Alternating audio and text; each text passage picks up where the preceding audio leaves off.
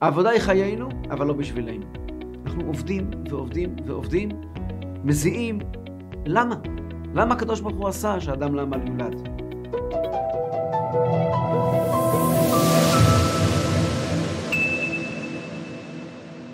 מספרים על אחד מגדולי ישראל, בדור האחרון, שמישהו הגיע אליו ואמר לו שיש סגולה לומר את פרשת המן, סגולה לפרנסה.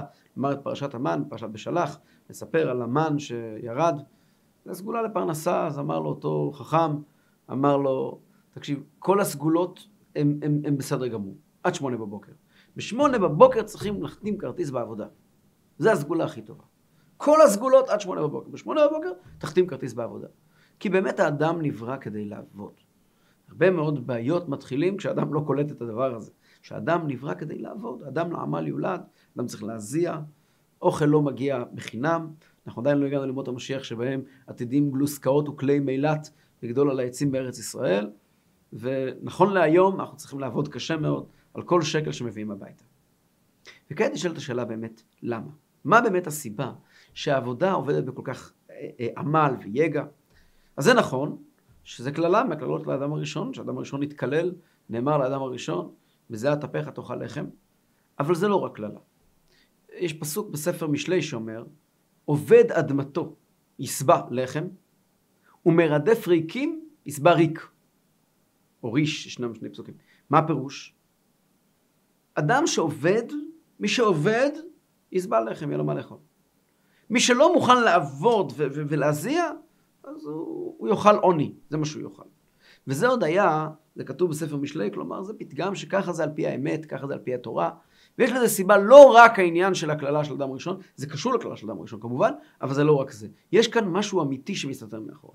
והמשהו האמיתי הזה בא לידי ביטוי מאוד מוחשי בפרשת השבוע שלנו. אנחנו קוראים פרשת עקב. פרשת עקב עוסקת במצוות התלויות בארץ, בתחילתה לפחות, אבל לא רק, אה, לא בדיוק במצוות התלויות בארץ, לא במצוות אה, אה, תרומות, תרומות עניים ותרומות ומעשרות, אלא הפרשה עוסקת במעלתה של ארץ ישראל.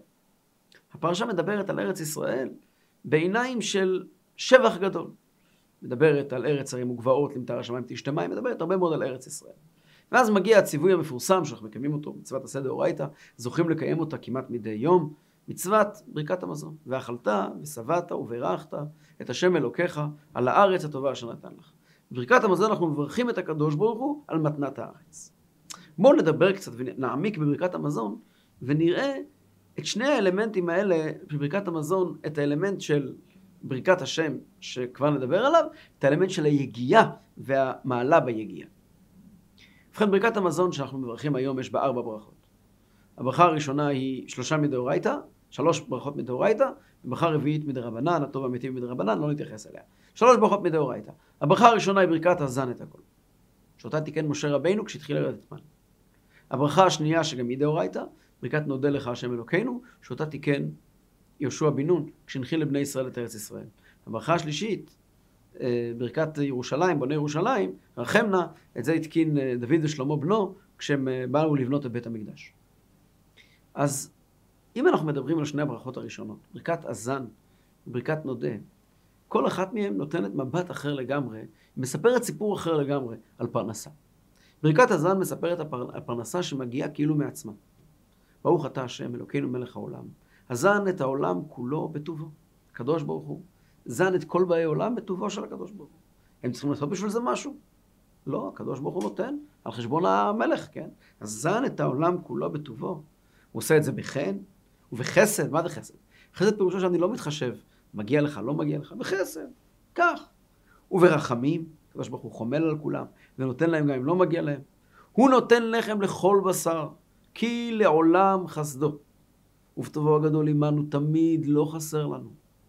אף פעם, פעם שמה, פעם היה חסר לנו משהו. ובטובו הגדול עמנו תמיד לא חסר לנו.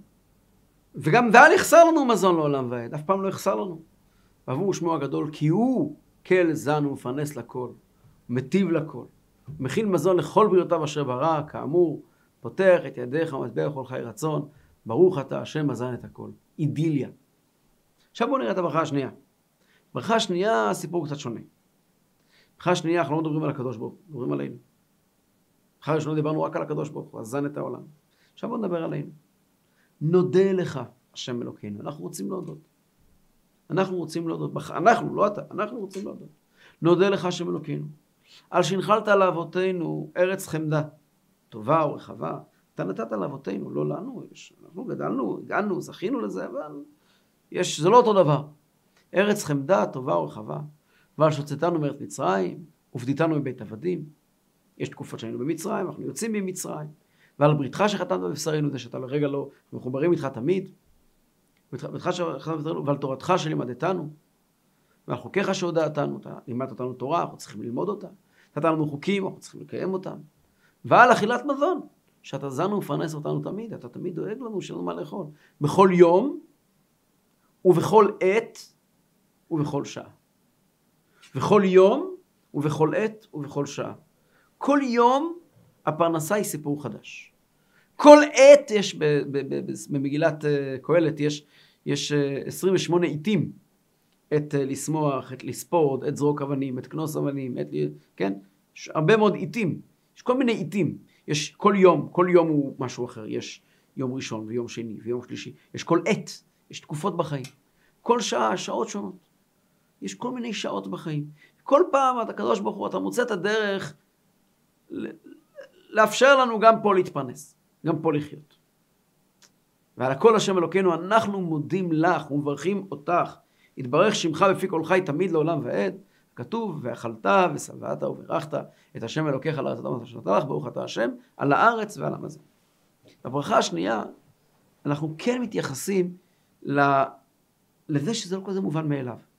יש כל מיני שינויים. בברכה הראשונה, הכל פלטה אחת. תאזן את העולם, תמיד, לא חסר אבל יחסר.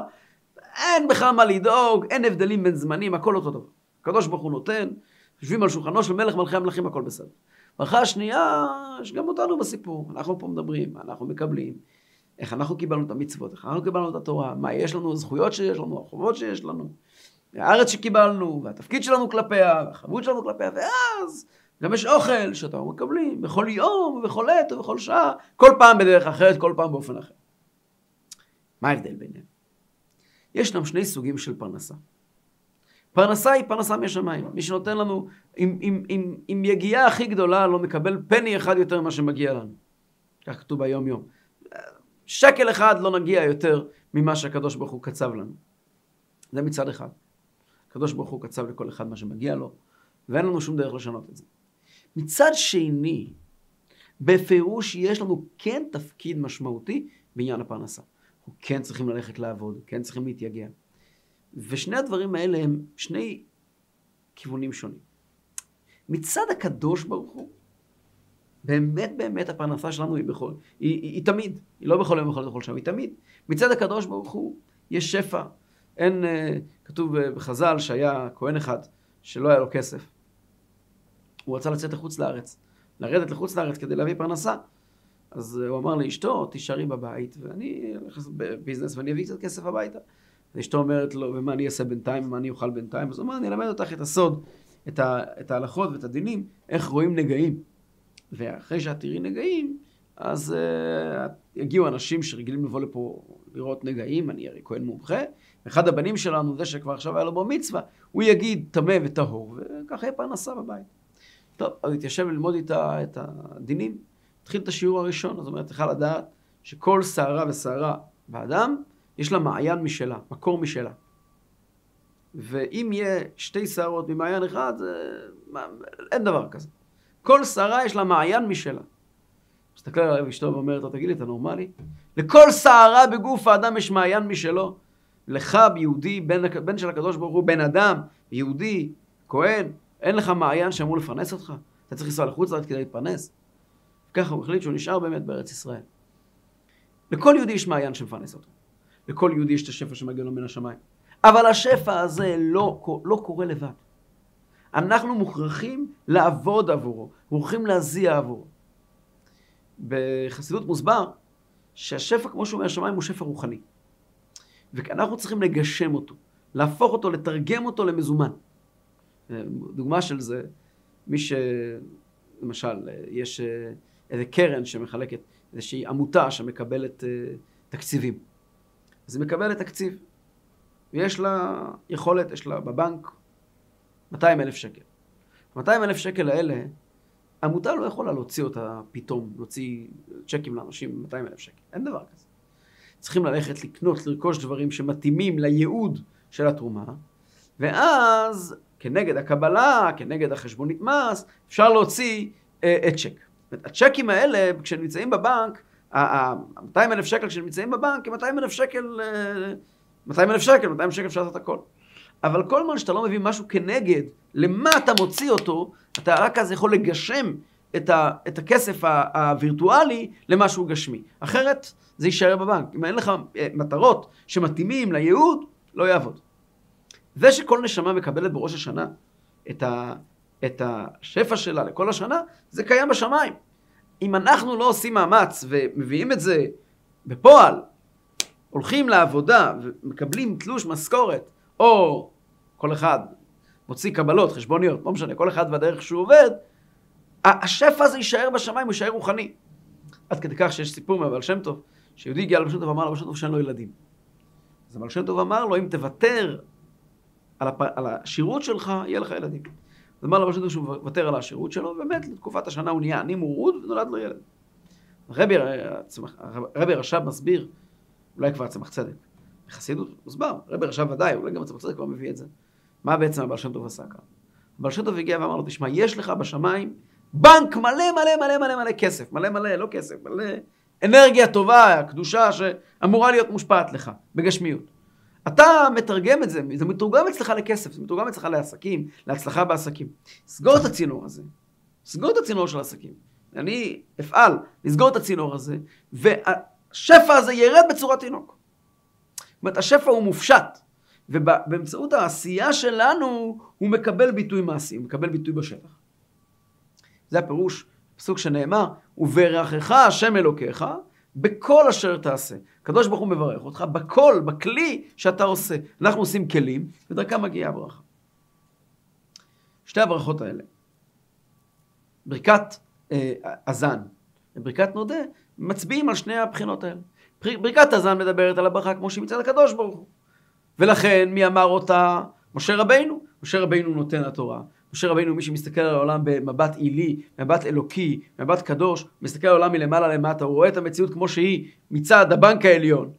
מתי הוא אומר את זה? כשיורד מהשמיים לחם מן השמיים. כשיורד המן, המן הוא המוציא לחם מן השמיים. אז עומד משה רבינו ואומר, ברוך אתה השם, אלוקינו מלך העולם, מזן את העולם כולו בטובו וכן הלאה. כשנכנסים לארץ ישראל ומתחילים לעבוד קשה בשביל להתחיל לאכול, נעמד יהושע, יהושע פני לבנה, זה מי שמקבל מהקדוש ברוך הוא, לא מי שמשפיע, לא פני חמה, אלא פני, פני לבנה, עומד ואומר עם עם ישראל, נודה לך. פה כשאנחנו מתחילים לדבר על מה שאנחנו עבדנו והתייגענו עליו בכל אשר תעשה, פה יש הבדלים, יש בכל עת, בכל שעה, כל אחד והעבודה שלו והפרנסה שלו. כמובן שעם היגיעה הכי גדולה, אם אנחנו נעשה עוד עבודה, אם נפקח שעות נוספות, יש לנו חבית עם, עם, עם, עם שפע, נעשה עוד ברז, זה לא יגביר את השפע. זה רק יבלבל אותי. אבל חייבים את הצינור, ועל זה אנחנו מודים ונודה לך שהקדוש ברוך הוא בוחר לתת לנו את זה דרך הצינורות שלנו. מה טוב יותר? מה נעלה יותר? האם הברכה כמו שהיא מגיעה מצד הקדוש ברוך הוא, אזן את הכל, מצד משה רבינו, ברכה מלמעלה, או הברכה כמו שאנחנו צריכים לעבוד ולהתייגע מלמטה? מה יותר נעלה? בפשטות, הברכה כמו שהיא מגיעה מלמעלה היא הברכה הגדולה והגבוהה. ומלמטה זה כבר תלוי בנסיבות, תלוי במצב שלנו בכל יום ובכל עת ובכל שעה. אבל במובן עמוק יותר, יש מעלה דווקא בברכה מלמטה. למה? דוגמה לזה אפשר לראות, מוסבר בחסידות, ההבדל בין צבא הארץ לצבא השמיים. צבא השמיים, פן תישא עיניך השמיימה וראית את השמש ואת הירח. מי שמסתכל בשמיים רואה שמש וירח וכוכבים. שמש וירח והכוכבים שאנחנו רואים, זה אותו שמש וירח וכוכבים שראו אדם הראשון ואברהם אבינו, ואלו אותם שמש וירח וכוכבים שיעמדו ואותם יראו צאצאי צאצאינו. הרבה שנים אחרי מה שיש משיח יבוא. אלו אותו שמש, אותה ירח, זו אותה מרכבה, אה, עגלה גדולה ועגלה קטנה, וכל המזלות בשמיים, אותו דבר, לא השתנה כלום. היחס שלהם אלינו הרי אין ארוך, הם הרי גדולים מאיתנו, ו... ו, ו, ו אנחנו יודעים היום כמה שמדובר במערכת מטורפת של צבא השמיים, אבל אין שמה שום תזוזה, זה סטטי. מרגע הבריאה ועד שהקדוש ברוך הוא החליט לפרק פה את העסק. לעומת זאת, מה שאנחנו עובדים באדמה, עבודת האדמה, אנחנו זורעים באדמה זרע, ואדמה מוציאה לנו מזרע אחד עץ שלם, או מגרעין של חיטה, כמה וכמה וכמה שיבולים, וזה כבר, ויזרע יצחק בארץ ההיא, בשנה ההיא, מאה שערים, וברכהו השם. שיצחק זורע באדמה ועובד קשה בארץ ההיא, ארץ קשה, בשנה ההיא, שנה קשה, והוא רואה מאה שערים, צומח פתאום בריבוי, זה לא, אין פרופורציות. כשאתה מזיע, כשאתה משקיע את עצמך, אין פרופורציות. כוכבים לא נולדו בינתיים, כל כך. אבל, אבל, אבל, אבל תבואה נולדת. היכולת להוציא מהאדמה, למצות את הפוטנציאל, יש כוח מיוחד של התחדשות, שהקדוש ברוך הוא טבע דווקא באדמה, דווקא ביגיעה. וזה ההבדל בין משה ליהושע. בדורו של משה, שעליהם מדברים ארבעת החומשים הראשונים, בראשית שמות ויקרא במדבר, הדור, בעיקר שמות ויקרא במדבר, התקופה של גילוי שכינה, התקופה הזאת של הקדוש ברוך הוא נותן לעם ישראל מלמעלה למטה, אין בה פיחות ואין בה תוספת. משה רבינו בדבריו, אפשר להוסיף מילה, אפשר לגרוע מילה. חס ושלום, מי שאומר שאין אות אחת בתורה מפי משה, הוא נקרא אפיקורס, אי אפשר להוריד מילה מהתורה שבכתב, אי אפשר להוסיף לה מילה. משה רבינו עומד בטהרתו, אותו תורה שבכתב, אותו, אותם מילים של בראשית ברא אלוקים שקרא משה רבינו, אותם מילים אנחנו קוראים ויקראו צאצאינו אחריהם. אבל התורה שבעל פה, אותם מקומות שבהם אנחנו מגיעים עם שאלה, ומתייגעים, ניגשים לרב, או הרב עצמו יושב ומנסה להבין את דף הגמרא, את ההבנה בתוספות, ההבנה ברש"י, זה פתאום פריון. פתאום התורה מתחילה לפרוט ולרבות ול, ולגדול. ביגיעה של התחתון יש ברכה גדולה מאוד. זה אמנם תובע מאיתנו הרבה מאוד יגיעה, אבל הברכה היא שלו בערך. פרשת עקב, ברכת המזון, נמצא בספר דברים. ספר דברים כולו מוקדש למשנה תורה, למה שקורה כשיהודים ייכנסו לארץ ויעזבו את משה רבינו. כל ספר דברים עוסק במה יהיה ביום שהתורה תפסיק להיות מלמעלה למטה, ואנשים יצטרכו להתחיל להתייגע. ופה בפרק, בפרשה הזאת, פרשת עקב תשמעון, בפרשה הזאת אומרים לנו, תדע לך, ארץ הרים וגבעות, למטר השמיים תשתה מים. לא כארץ מצרים, זה פה לא דברים מגיעים כמו שהיה במצרים וגם בדור יוצאי מצרים. והשקית ברגלך כגן הירק, כשמגיע איזשהו לחם מן השמיים ומים מן השמיים ודברים צומחים ועולים מעליהם, לא, לא, לא, לא. אתה תצטרך להתפלל על זה ולהתייגע ולבכות, זה לא ילך לך קל. למטר השמיים תשתה מים, צריך להתפלל חזק חזק. שברו הבריות את העורפן מיד מתי יורד. אבל הארץ הזאתי, ואכלת ושבעת וברכת את השתה, כאמור, פותח את, כאמור, אה, אה, ואכלת ושבעת וברכת השם וככה לעשות דבר שתלך, ברוך אתה השם, על הארץ ועל המזון. ארץ דה מפקה מזון, אומרת הגמרא.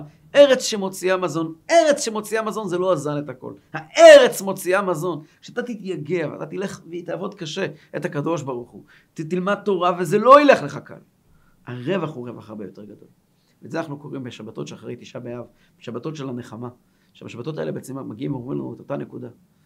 ספר דברים כולו קוראים בתקופת הנחמה. אומרים לנו, נכון שבית המקדש נחרב. נכון שהתנתקנו מאור פני מלך חיים. נכון שהתנתקנו מקדושת השם. נכון. אבל עכשיו שאנחנו בגלות, אנחנו מתייגעים על מלחמת היצר. ואנחנו עובדים קשה להחדיר בילדים שלנו חינוך יהודי מקורי, ואנחנו מתמודדים עם, אה, עם כל מיני הסחות דעת ועניינים של העולם הזה. פה נמצאת הברכה הגדולה. הברכה הגדולה נמצאת בנודה לך, ביגיעה שלנו. כשמשיח יבוא אז יראו את החלק השלישי של בוני ירושלים, יראו איך ששני הדברים האלה הופכים להיות יחד, בבית אחד שהוא מחבר עליונים ותחתונים, יראו את הברכה מלמעלה, את היגיעה מלמטה, ששניהם ביחד נמצאים בבניין ירושלים במהרה בימינו אמן.